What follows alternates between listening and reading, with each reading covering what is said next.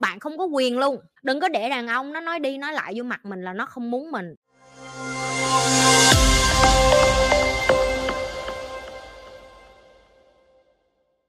Chị nhi ơi, tại sao đàn ông lại sợ kết hôn, sợ cưới, sợ cam kết với mình vậy chị? Phải đến khi phụ nữ muốn bỏ họ đi thì họ mới cưới, hoặc là phụ nữ nói thì họ mới cưới.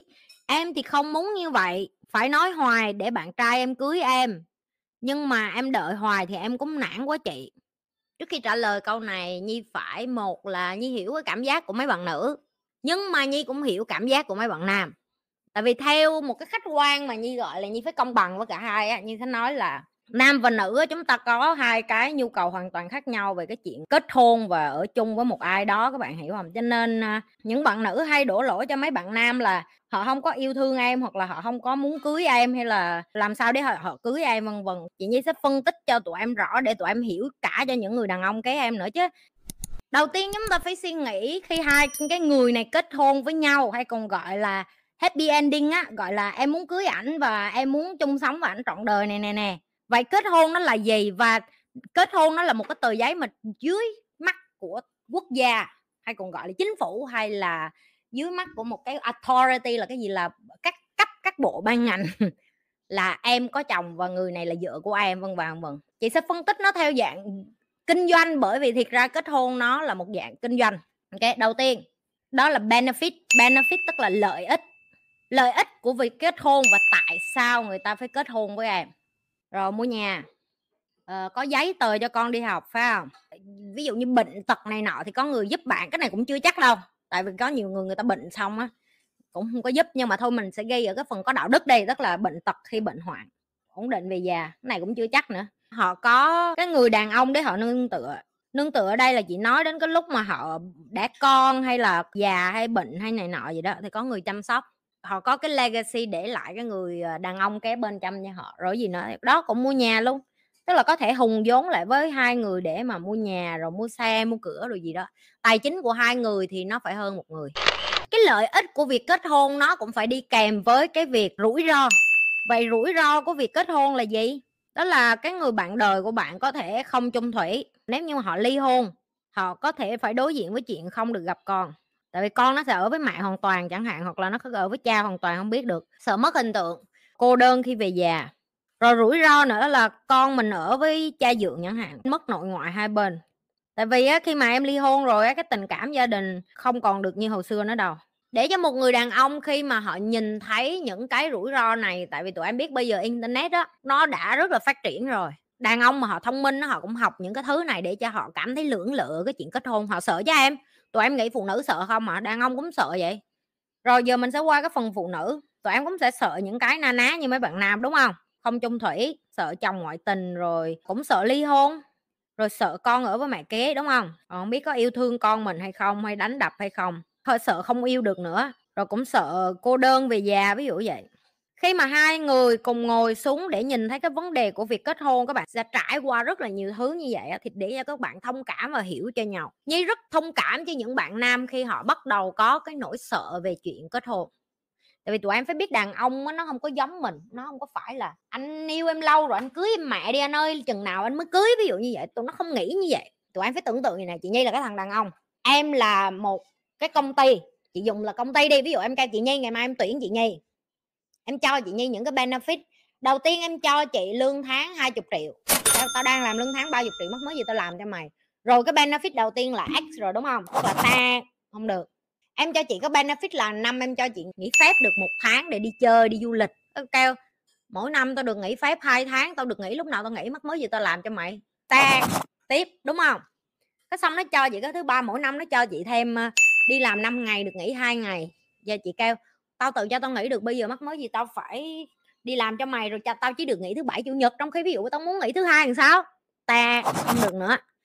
Cái tới thứ ba nó nói chị nhi em sẽ cho chị nhi vô công ty em làm với điều kiện mỗi năm em sẽ cho chị thêm lương tháng 13 có tao kêu mắc mới gì tao cần lắng tháng 13 khi mà tao có thể là có tiền lợi nhuận từ đầu tư tới tháng 14, 15, 16 luôn cũng được. Ta tức là khi em bước vô một mối quan hệ với người đàn ông này mà họ không nhìn thấy cái giá trị của em, hiểu cái giá trị giờ cái benefit này nè, nếu như người đàn ông này họ đã có thể tự mua nhà được, mẹ họ yêu thương họ họ có một cái gia đình lành mạnh, họ cảm thấy cái risk tức là cái rủi ro lúc nãy mình nói á, trong cái việc kết hôn với em đó là một, em chưa có vững chãi, em hơi bánh bèo, em ờ, cảm xúc, em hay khóc lóc, nếu như cái thứ duy nhất em cho ảnh là làm tình á, ảnh sẽ cảm thấy rẻ tiền hơn là trả 300 ngàn 500 ngàn gì đó để đi ra và làm tình với lại một cái người uh, tiếng Anh nó gọi là sex worker đó tức là người uh, người mà làm mại dâm á.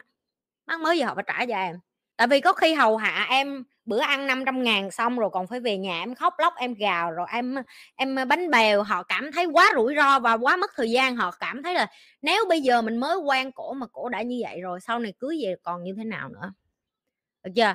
Và trong đầu họ bây giờ họ có nhiều kiến thức để họ nhận biết được là à nếu như mình muốn cưới một cô vợ khi mình có tài chính, mình muốn tìm một người phụ nữ tử tế giờ nó không có khó nữa, nhất là con gái Việt Nam mình, tụi em lại rất là gia đình và chung thủy chẳng hạn.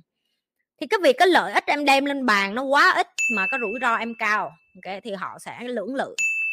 Dấu hiệu cho thấy người đàn ông sẵn sàng để được và muốn kết hôn với bạn. Kéo ghê vô.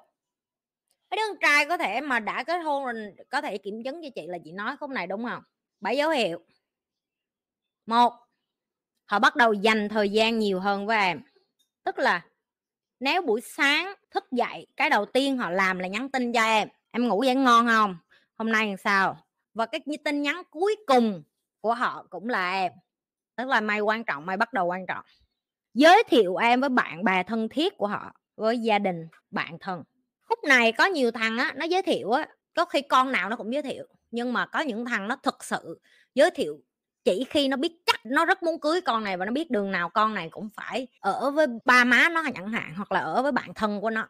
Và nếu như em nói chị nhi ảnh giới thiệu em với gia đình ảnh nhưng mà ai cũng nói là mày không phải con đầu tiên nó dắt về nhà. Thì em nhìn xấu cái dấu hiệu còn lại tại nhiều thằng nó sởi lỡi tao biết nhiều thằng nó sởi lỡi nó, nó ai nó cũng dắt về nhà hết đó ai nó cũng coi là bạn hết cái đó tao biết số 3 họ bắt đầu cho em nhìn thấy được gọi là nhìn được nhiều hơn về sự thật về họ. Tức là họ tâm sự với em á, là cái chuyện thầm kín mà em có thể thấy là khi họ tâm sự á, em cảm thấy trời người này kể cho mình ngay những cái chuyện mà mà họ phải rất ngượng ngùng xấu hổ để kể cho mình nhưng mà họ thoải mái với họ yêu thương mình nhiều đến độ mà họ có thể sẵn sàng để mà tâm sự với mình. Rồi cái thứ tư đó là bắt đầu thảo luận về tài chính.